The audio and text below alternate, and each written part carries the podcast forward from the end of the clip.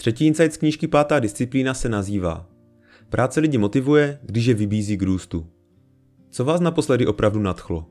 Když přemýšlíte nad touto otázkou, pravděpodobně myslíte na svého koníčka nebo na inspirativní výlet. Ne na 8 hodin, které jste právě strávili v kanceláři. Ale přiznejme si to. Většina z nás skutečně tráví většinu života v kancelářích. Neměl by tedy kanceláře být zrušujícími místy plnými života a vášně? A pokud jste zaměstnavatel, nechcete, aby vaši zaměstnanci odváděli co nejlepší práci a ne aby jen tak přešlapovali z místa na místo? Práce nás zrušuje tehdy, když nás napíná. Když nám dává příležitost rozvíjet osobní mistrovství. Tento pocit osobního mistrovství nespočívá v tom, že někoho v něčem porazíme nebo se vyrovnáme něčímu standardu. Je to vnitřní, nikoli vnější, hluboce osobní snaha o naplnění. Toto naplnění přichází, když zjistíme svůj cíl a vizi a věnujeme se jim. Samozřejmě, jakmile objevíte svou vizi, rychle zjistíte, že realita ji neodpovídá. To může být sklíčující, ale také motivující. Trik spočívá ve správném pohledu na věc. Rozdíl mezi tím, kde jste a tím, kde chcete být, může vytvářet tvůrčí napětí. A právě toto napětí vás přiměje k akci.